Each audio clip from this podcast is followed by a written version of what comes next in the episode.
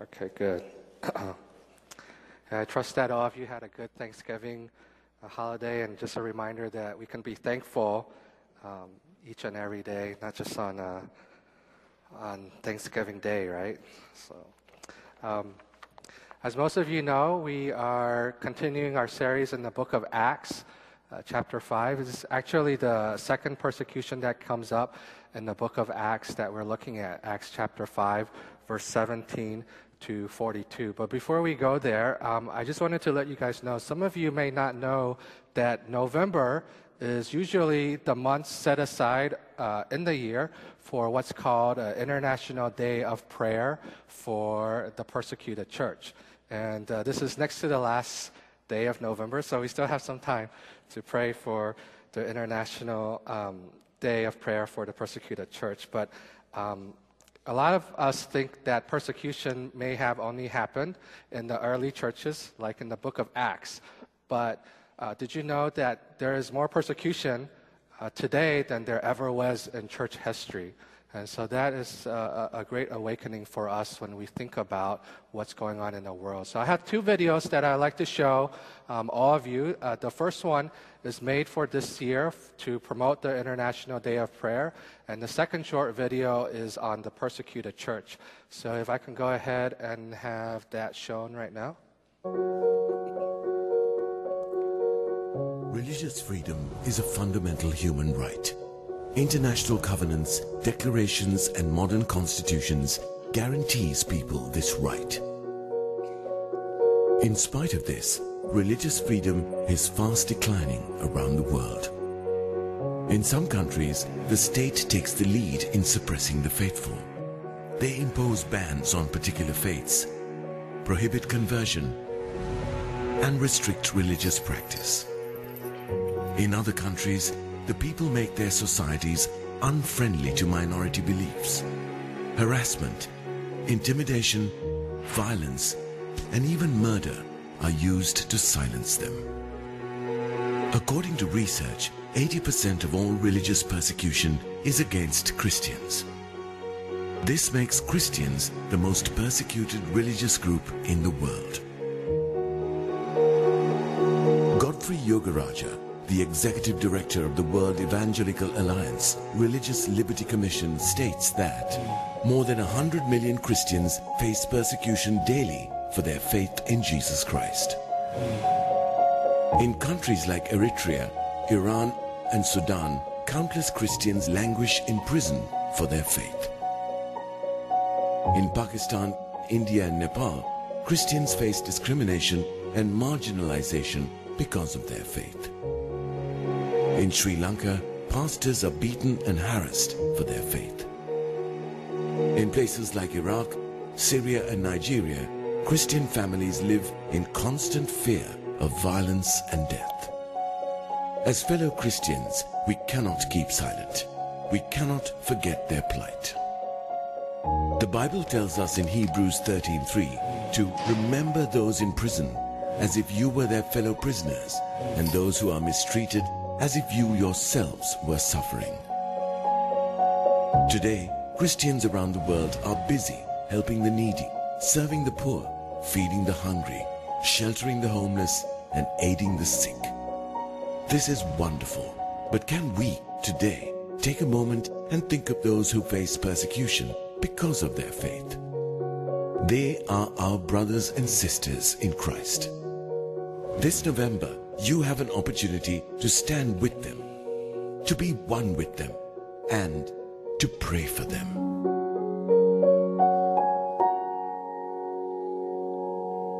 Okay, we can go ahead and show the next one too.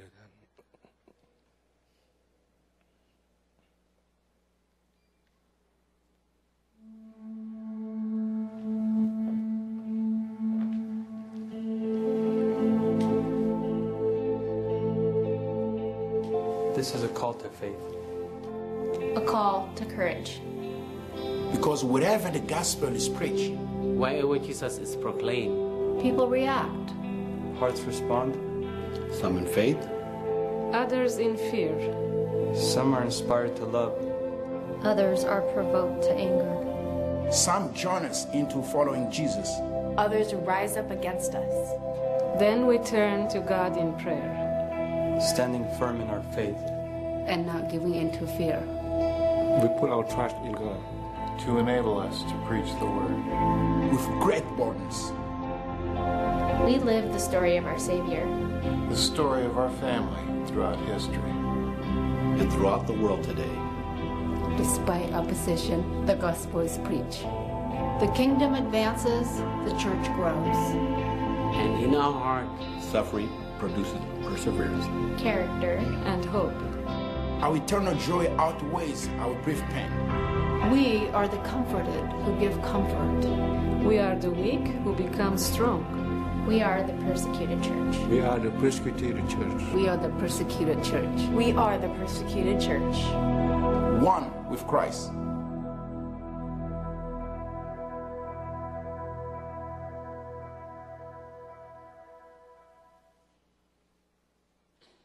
Okay, thank you.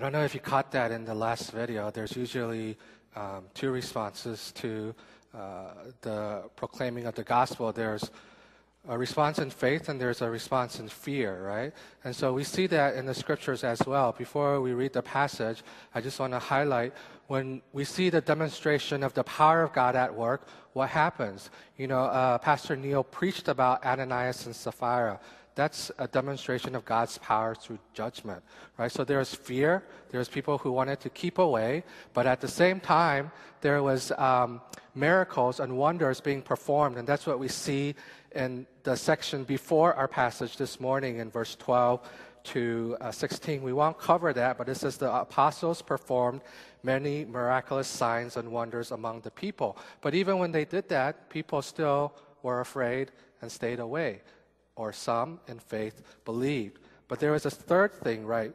People will also bring about persecution, and that's what we see in our passage from verse 17 to 24. And I believe what the Lord wants us to show wants to show us this morning is that God calls us to be joyful witnesses uh, despite in the midst of external persecution. So let me pray for us before we uh, look at the passage, um, just one more time for our hearts. Father, we thank you that in the midst of uh, comfort, in the midst of all your provisions here, that we know, Lord, that there are people around the world persecuted for their faith in you. Father, we pray that this passage would not only awaken us to um, the desire to uh, pray and keep them in mind, but also what we can do uh, here uh, in the U.S. as well, Lord, as we live out our faith. We pray, Father, that you would remove any uh, obstacles, any hindrances, any distractions, uh, and that you bind the devil from distracting us as well. And Father, that you would open our hearts, Lord, to your word, that we would trust that your word is living and active, that it can convict our hearts, it can transform uh, our lives, it can renew our minds for the sake of your glory, Lord. So we thank you uh, for your church gathered here this morning. We pray this in Jesus' name. Amen. So as we look at the passage, it's a little bit long, so I will read uh, parts of it as we go. And there's a lot of questions that come up uh, if you're following in your bulletin. The first one is what is the cause of persecution, right? So let me read uh, verse 17 and 18 to you. It says, then the high priest and all his associates, who were members of the party of the Sadducees, were filled with jealousy. They arrested the apostles and put them in the public jail. Okay, so this is the first thing that happened. Uh, we saw that the apostles, specifically Peter and John, had already been persecuted and told not to talk about Jesus. And they still kept going on, and this is the second persecution that comes about. But the question is, what is the cause of persecution? And the cause here is jealousy. It says, Then the high priest and all his associates, who were members of the party of the Sadducees, were filled with jealousy, right? Here in verse 17. I think the question has to be asked is all jealousy bad? Is jealousy always bad? What about when we talk about the jealousy of God for his people? So, something to think about I think it's true to say that at the root of any selfish jealousy is idolatry because it leads to a worship of oneself. Um, but what but when we talk about God being a jealous God, it's a little bit different because why?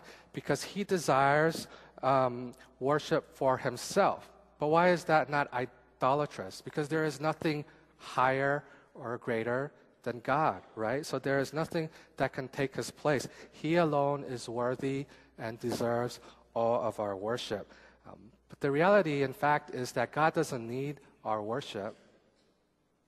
We worship so that we can come back into a right relationship with the Lord and we can do what God created us in the first place to do. I don't know if you remember the, the young gentleman in, in Thailand that I shared his story about the Lord uh, healing his autoimmune disease. Uh, he's been coming to church every Sunday since Easter. And I still remember before I left, I said, What is it that you enjoy so much about Sunday service? Because he says he's not a Christian yet, even though he's, he's reading and, and, and uh, eating up scripture and, and everything about God uh, rapidly. And he said this He said, Out of everything, I enjoy that praise, singing, praying to God the most. And as we had Alpha Retreat about two weeks ago, the kind of same um, conversation came up uh, especially for those who remember back to when they were first uh, coming to know Jesus Christ. There was something in their spirit that awakened them to want to worship God, right? They, we are different from all animals. Why? Because I've never seen a cat or a dog or a monkey come down to their knees and pray or worship God. We have a spirit, and that's what sets us apart. So we're meant to worship God.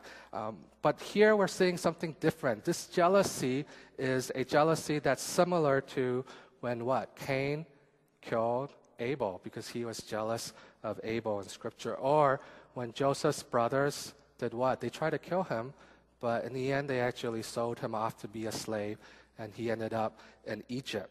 Or we could say it's the same type of jealousy that King Saul had for David, or the same type of jealousy that the religious leaders uh, in the Gospels had against Jesus. And in that case, they actually killed him, and he was crucified on the cross.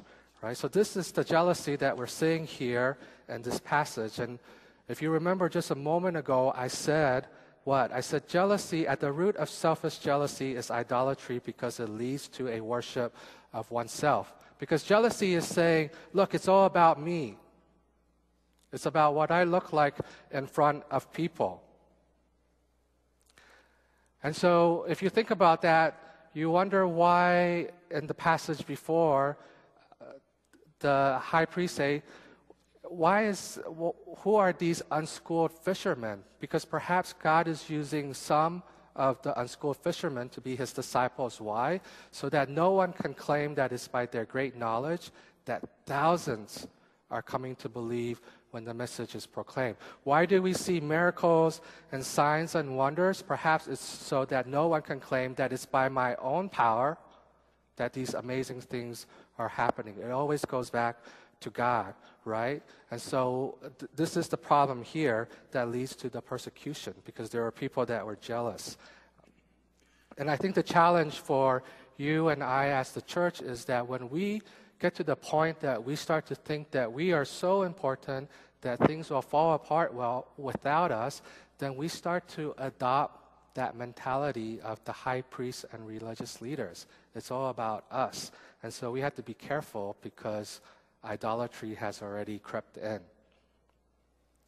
And the evidence usually of that is uh, discord and disunity, right? That leads to kind of abiding of one another, that leads to basically a persecuting of one another in church. But on the flip side, I want to also encourage you that if you think that you are simply normal and have nothing to offer, that the reality is what God desires is our hearts our availability and our obedience, as we will see further down in this passage today. And it kind of reminds me of the first disciples, right? Some of them were fishermen, and all he said was, Leave everything and follow me. I don't think he picked them because they were great speakers or if they had great talents or gifts, but they had that willingness to be available, to let go of everything and obey and follow Jesus. So I think that is the challenge for us to uh, see ourselves uh, in the church and how God can use us. Verse 19 to 24 answers the question what does persecution lead to? So let me read that to you. Verse 19 But during the night, an angel of the Lord opened the doors of the jail and brought them out.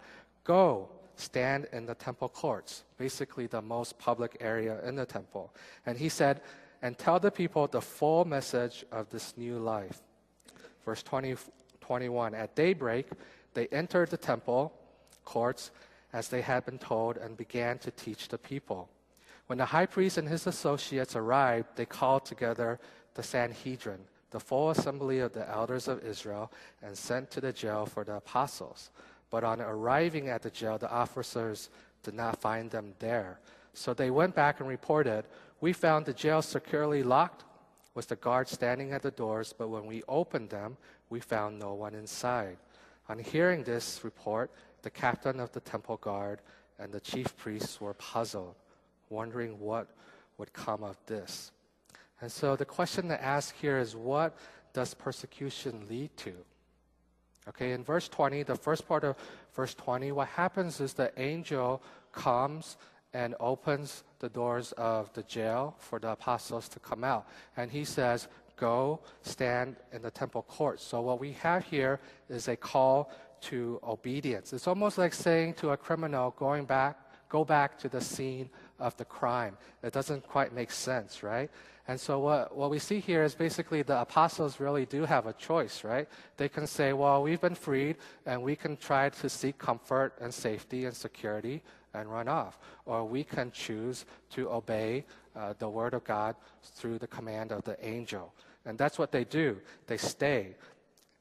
And what we see here that's amazing, that's been already preached about, is that they're living out their prayer, right? Verse, uh, chapter 4, verse 29 of Acts tells us what? It says, Now, Lord, consider their threats and enable your servants to speak your word with great boldness. I think a lot of times we pray for things, but we're not willing to act upon what we ask God for, what we pray for. Here, the disciples are asking for boldness, and they're acting upon it by being um, available and going to the temple courts. I think the question to ask ourselves then is what is it that usually keeps us from obeying God? There could be several reasons, but the one I want to highlight this morning is fear, right? Fear, a lot of times, keeps us from obeying God. There could be a perceived loss of control.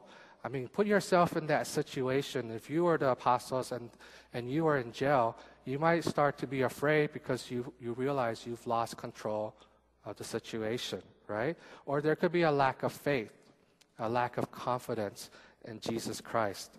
Or there could be um, an ignorance about the power of God, that you don't realize the amazing power of God and how much um, it can do. Or there could also be a forgetfulness of what God has already done in our lives, right? So a lot of times when we forget, then we start to become afraid again.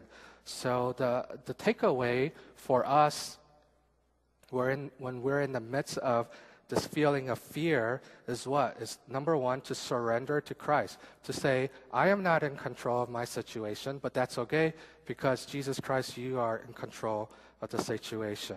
And number two is to trust in the Lord. To say that in, in my lack of faith and confidence, that um, grow my faith. Give me faith to believe. Help me to trust you. And the last thing is that to know God, because when we know God, it allows us not to be ignorant about the power of God that is at work in the church and in the world. And also a reminder of what God has already done in our lives. That's why I love when there's opportunities for brothers and sisters to share testimonies of what God is doing, because that boosts, that increases our faith so that we can live a life of obedience, right? So take that time to encourage one another, take that time to journal write down the faithfulness of God in your life. What we also see is persecution leads to an opportunity to bear witness. The second part of verse 20 says, and tell the people the full message of this new life. Here we see that persecution leads to an opportunity to share the gospel. The gospel. The, the apostles were not freed from jail so that they could be comfortable or safe. I mean, if you actually look through church history uh, and read up on it, every single one of the disciples of Jesus Christ, except the, the exception is John, who was exiled on the island of Patmos, every single one of them was killed for their faith in Jesus Christ. Some were beheaded, um, some were hanged, and some were crucified uh, in the same way. So the, the thing that we have to remember is that if, we, if, if God chose to save them, and if God chooses to save us out of a situation, it's, it's always for a purpose. And here it's for the purpose of bearing witness. And we see that, um, and we even see that, we'll see that next week as, um, as we go into the book of, uh, the chapter of Acts 6 on the stoning of Stephen, right? But the question that asks is why, why is it that throughout church history, when there is the greatest persecution, there is also the greatest growth of the church? Uh, some of you may have heard uh, this famous quote that says, The blood of the martyrs is the seed of the church, right? Basically, what that means is the blood, those who have died uh, for the message, for the gospel, the person of Jesus Christ, has led to the seed, the growth, the planting of the church. Why is that? And I want to challenge you guys. It's because that they realized there was something worth dying for, just as much as there was something worth living for. And I think that's a challenge for us today, too, uh, in our culture and our society. Is there something that we uh, can say that is worth dying for just as much as it's worth living for? And remember Philippians chapter 1, verse 21, right? It says, For me to live is Christ, and to die is gain. Now, many of you have heard in the news already by now all the things going on with uh, ISIS in the Middle East, and it's, it's quite sad. But the reality is, most of us only see one side of the story. We see people dying, uh, especially our brothers and sisters in Christ, uh, in Iraq, Syria, many parts of the Middle East, and Africa. But actually, what we don't hear is the other side of the story that today there are more um, Muslims coming to know and believe in Jesus Christ more than ever. And not all Muslims obviously are, most of the Muslims are not even in agreement with what ISIS is doing. But, but the thing that's bringing them to the Lord, why? It's because they're seeing the response of Christians. That Christians are not engaging in a culture of revenge, but Christians are engaging in a culture of love and forgiveness. And that shakes them to the core to say, I want to know who this God you are following. And so God is working. Um, but the challenge for us here, bringing it back to here, is even though we ourselves may not be undergoing persecution like the early church or the persecuted churches around the world today, um, the, the question still needs to be asked how are we bearing witness in the midst of antagonism, in the midst of our own hardships, in the midst of our sufferings, in the midst of our struggles? Because you have to remember the world is watching us, right? And we are the witness for Jesus Christ. We are the ones that go and proclaim the full message of this new life. The next part we see is verses 25 to 32 uh, where it answers the question what does persecution reveal? So let me pick up in verse 25. It says, Then someone came and said, Look, the men you put in jail are start, uh, standing in the temple courts teaching the people. At that, the captain went with his officers and brought the apostles. They did not use force because they feared that the people would stone them. Having brought the apostles, they made them appear before the Sanhedrin to be questioned by the high priest. We gave you strict orders not to teach in this name, he said, yet you have filled Jerusalem with your teaching and are determined to make us guilty of this man's blood. Peter and the other apostles replied, We must obey God rather than men. The God of our fathers raised Jesus from the dead, whom you had killed by hanging him on a tree. God exalted him to his own right hand as Prince and Savior, that he might give repentance and forgiveness of sins to Israel. We are witnesses of these things, and so is the Holy Spirit, whom God has given to those who obey him. So, the first thing that persecution reveals, it, it reveals our guilt. And specifically in this situation, it reveals the guilt of the high priest and religious leaders. Usually, there is two responses to when we feel guilty, right? We can either deny it and uh, become defensive and even become angry, which we see in the next verse in verse 33. It says that they were furious and they wanted to put these apostles to death for saying this. This is guilt that's working in them right? And so the other response is what? The other response is we can admit it and we can humble our hearts before the Lord, which is what happened when Peter uh, preached his initial sermon in the book of Acts, in Acts chapter 2, verse 37 to 38. Um, it says that the people were cut to their hearts and they asked, What must we do? What, what shall we do about it? And, and Peter said, repent and be baptized, right? And that's a proper response. Whenever we see the gospel being preached, there has to be the sense of guilt. There has to be the sense that there is sin in this world. If we don't understand that we are guilty of something, then we don't need the gospel, right? That's why it's so powerful here because all Peter is doing is he's simply preaching the gospel. He said, You are guilty for your sins. You are guilty for killing Jesus Christ. Okay? He died but he has risen again. And he has victory over the grave. And your response is to, to uh, be obedient and to ask for that forgiveness uh, of sins, uh, repentance and forgiveness of the sins of Israel. And so the first thing we see is that any form of persecution reveals guilt in people. Second thing is it reveals our hearts. Verse 29, uh, Peter and the, and the other apostles, how did they reply? They said, We must obey God rather than men. I think persecution here reveals where our heart uh, truly lies. It's easy for us to say that we, we love God and that we want to follow God when everything is going well. But I think the real test is when there is persecution, when there is hardship in our lives, when we su- suffer, and when we struggle. Um, the challenge, I think, for the churches, and many of you have heard this, I think, is that why is it that it's usually the new believers or the persecuted believers who are going around sharing about this excitement of knowing uh, Jesus Christ. I think the challenge is a lot of us, we can say we know the gospel right here. Okay? We can even maybe share it. But do we have the gospel right here? Has it convicted our hearts that we are willing to live it out Monday through Saturday and Sunday? Or do we just come and basically say, I submit to the gospel on Sunday? Is it affecting our lives? Is it changing our lives even as Christians? The gospel is not just meant for non Christians, the gospel is meant for everyone, including Christians. And I think that's the challenge that we need to uh, uphold and to live out.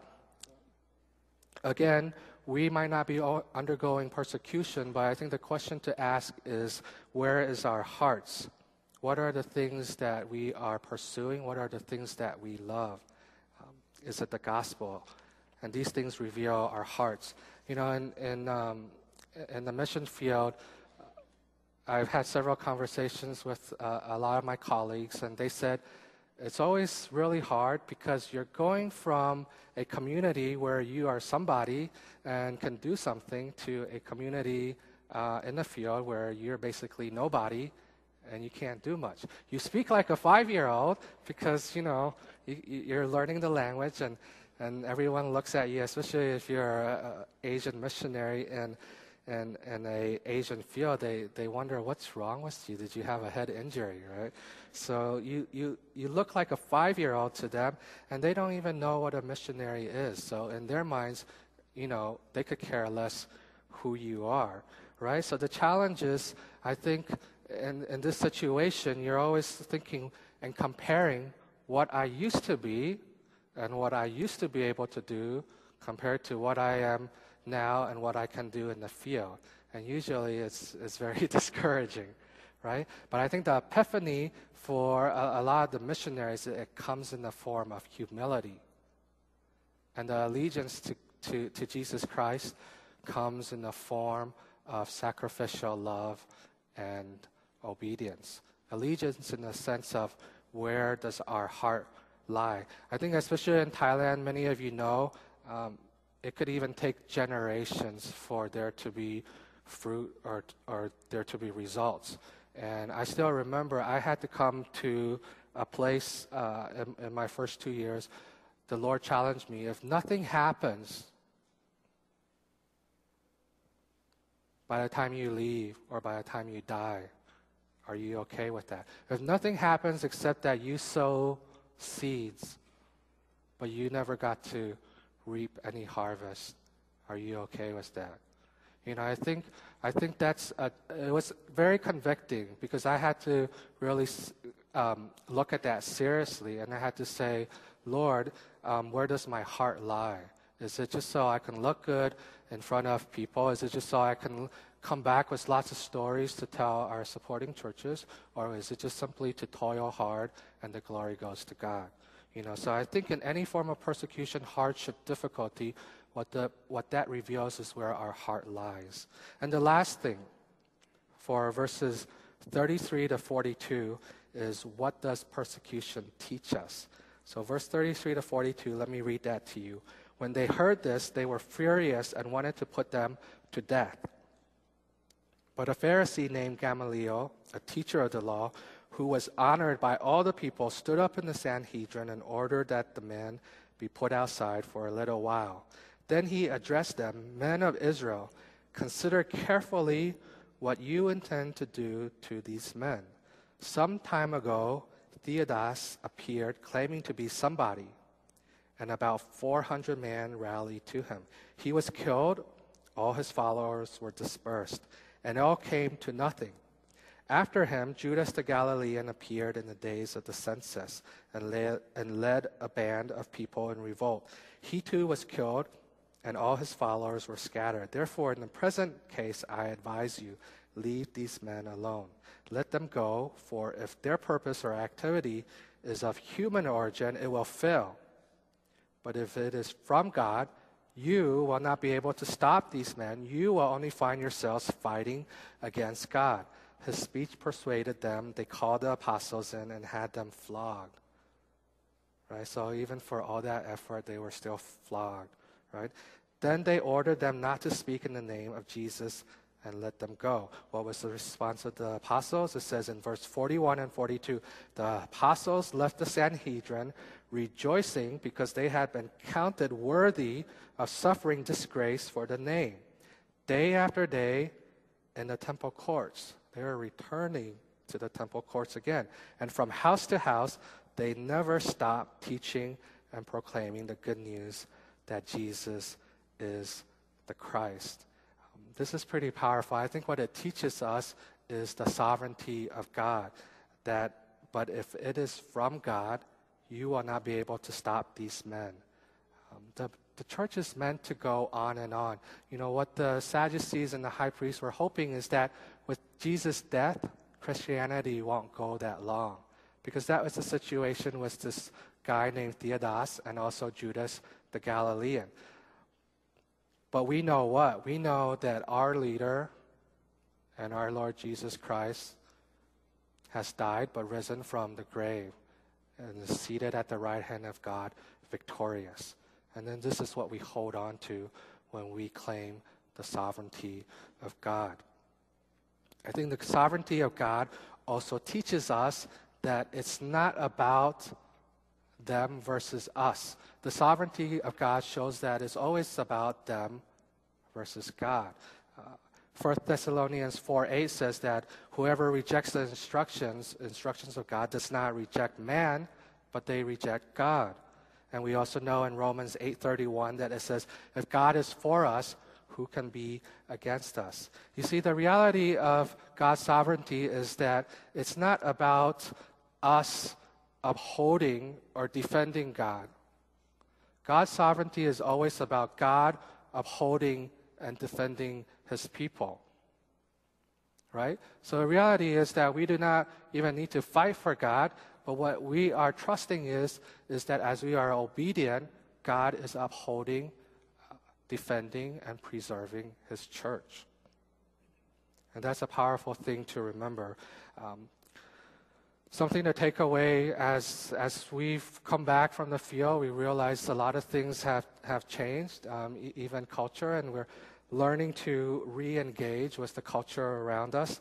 Uh, and the reality is that uh, even in the US, our culture is becoming more and more hostile to what we believe. I was in, so, so what's kind of the response to kind of how we engage with the culture, right? I was in a, a missions conference down in Richmond, and one of the, the things that was emphasized, the theme of the conference was away team. This is a, a sports kind of analogy to say, usually what? The home team has the home field advantage because they're used to the field. They have all the um, crowds cheering for them. And I believe usually the referees are, are more favorable to the home team as well.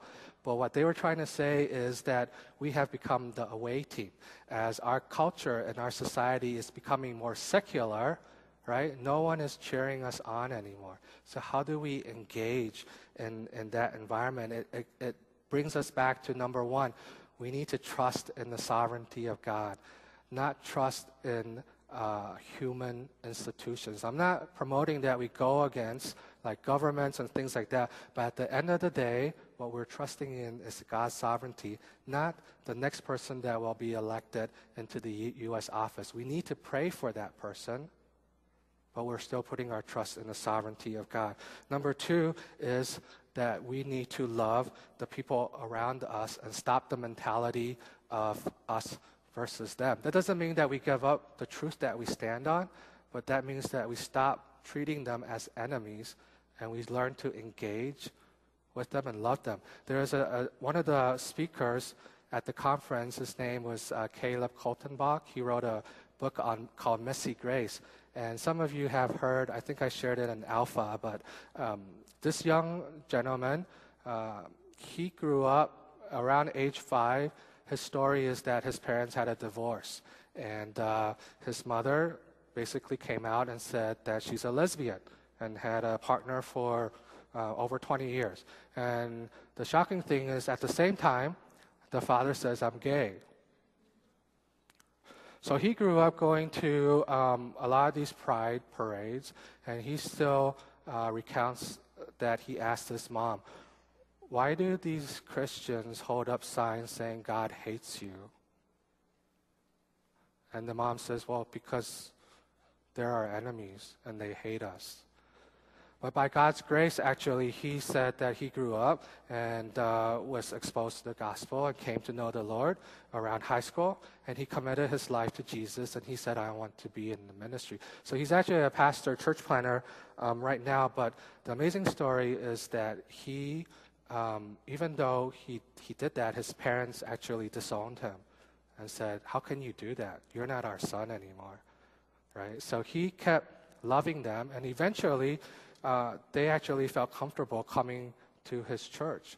And by the grace of God, both his parents uh, came to believe in Jesus Christ as their Savior and Lord. And God is using him to reach out to the gay and lesbian, community, and many are coming uh, to believe in Jesus Christ as well. What is that teaching us? That's teaching us that we have to stop this mentality of it's us versus them. You are the bad guys, you are the enemies. We need to learn to start engaging with the culture around us for the sake of the gospel of Jesus Christ. Amen?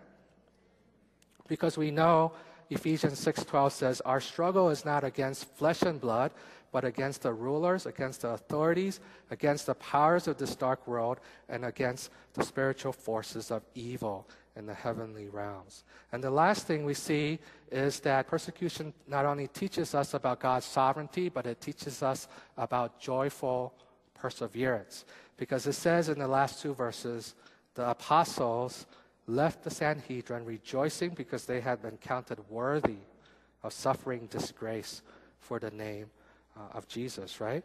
And day after day in the temple courts and from house to house, they never stopped teaching and proclaiming the good news that Jesus Christ, Jesus is the Christ. You see, perseverance can never be void of joy. We can never say we're just persevering, but we're not happy about it, right? I'm not saying that it's, it's a wonderful experience whenever we're kind of in persecution or struggles or hardship, but it's as, as a true follower of Jesus, that persecution is never, that perseverance is never void of joy. And we have joy in suffering, and we have joy in ministry.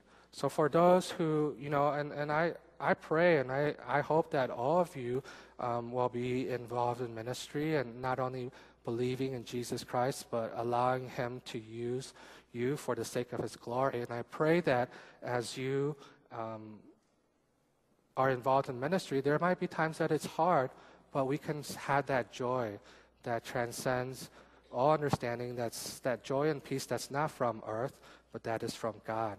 So the challenge to you and me is: um, Are we going to give up when it gets tough?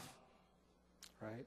And how many of us can really say we experience this kind of joy regularly? And, and we really need to kind of examine our hearts. Um, let me invite the praise team to come up as I um, close up. I just wanted to share one last story. In Thailand, uh, there is religious freedom, as, as many of you might know. The word Thailand actually means land of the free because they're the only uh, Southeast Asian country that can claim that they've never been colonized. So they're really proud of that. And one of the things that they say is that their country allows uh, religious freedom. That's why uh, Lila and I can enter into the country as missionaries. Uh, but the reality is that for those who want to take Christianity seriously in Thailand, right, there is persecution. There's a form of internal persecution. I spent um, several weeks uh, with uh, a lady who became Lila and my friend, uh, our friend, and we spent several weeks talking about uh, the gospel and who Jesus was. At the end of it, you know, I asked her for her thoughts, what she thought about it all. And she, she this is, this is um, perhaps, it was surprising to me, but um, I think it'll be a challenge to, to all of us to hear too. She said that at the end of it, what was hard was not that she couldn't believe that there is a God or that Jesus Christ died for her. She said at the end of the day, she couldn't accept this faith because she was too afraid of how it would change her life and the backlash that she would get from her parents, her relatives. So we're still praying for her. Her name is Mrs. Sal, and uh, trusting that God will bring her closer to Him. But the reality is that it's not about knowing and just believing it here, but it's, it's here, right? Because what God desires um, as we endure any type of persecution is a call to obedience, to be a joyful witness for the name of Jesus Christ. And the same thing here in the U.S. We know we have religious freedom, right? You can go out anywhere and you could share about Jesus Christ. But the challenge is to all of us that if you're going to take Jesus Christ seriously, then you will experience persecution. As our society, as our culture as our country becomes more secular, you're going to be the away team and no one's going to cheer for you. And so, where is your heart? Where is your joy? Because we know in 2 Timothy chapter 3 verse 12 it says in fact everyone who wants to live a godly life in Christ Jesus will be persecuted. So let me pray for us. Father, we thank you for your word. We thank you that in many ways it's so challenging. It's so convicting.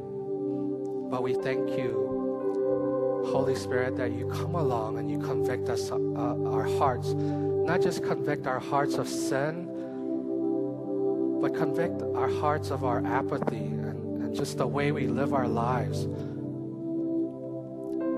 Lord, we recognize that there are so many brothers and sisters in Christ around the world who are being hurt, who are being tortured, who are being mocked, who are being imprisoned, who are being killed for their faith in Jesus Christ. And we just pray, Lord, that our hearts would not be satisfied with doing nothing in terms of praying for them, but also in terms of how we live out our faith. We pray for obedience, Lord, that flows out of love for you, because we know your word says, those who love you Father, and we pray that you will help us to bear witness for the name of Jesus Christ, Lord, that it would not just be the gospel in our heads, but the gospel in our hearts. And Father, we pray, Lord, that you would give us that joy. Father, sometimes it feels like it's a marathon, right? Before you come back. Father, I pray that you help us to run this race with perseverance, with joy, and that we would fix our eyes on you. That you are the author, the perfecter, you are the beginning and the end. You are the giver of our faith, Lord. So we thank you, Lord, in the midst of any persecution we may experience, in the midst of any hardships, suffering, struggles. We pray that your name would be honored and you would be lifted up. In Jesus' name.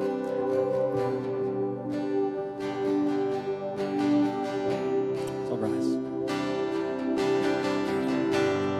I see heaven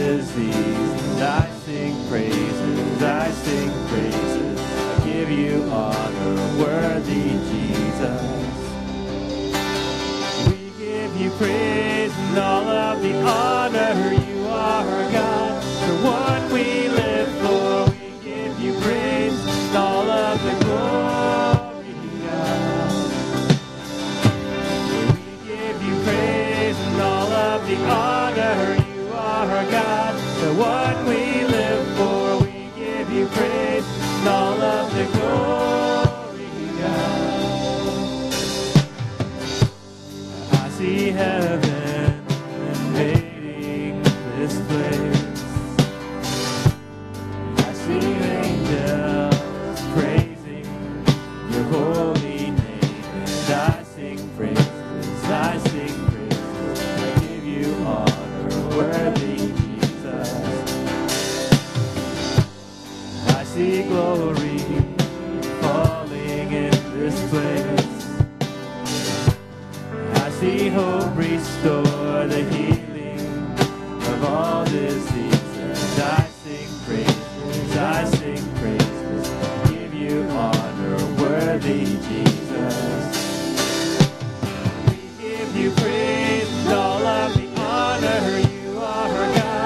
one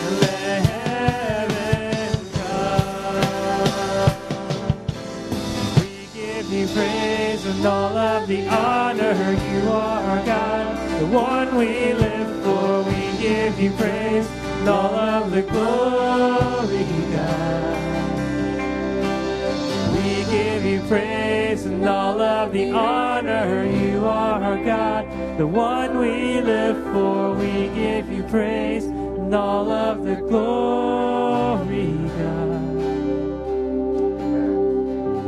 All of us just celebrated Thanksgiving.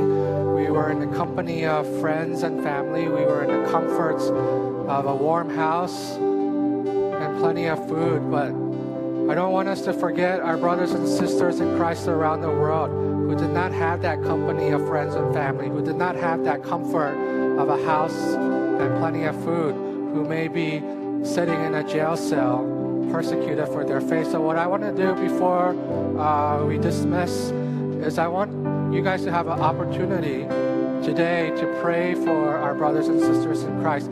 These are the top 10 most uh, persecuted churches, uh, top 10 countries that has the most persecuted churches. Um, you might not be able to remember all of them, but as I read it, just remember one or two and just take a moment to pray for these churches. Okay, number one is North Korea, two, Somalia, Iraq, Syria, Afghanistan, Sudan, Iran, Pakistan, Eritrea, and the last one, Nigeria. And there's many more, but these are the top 10. So if we could just take a moment and pray. Father God, we thank you, Lord, that you're faithful.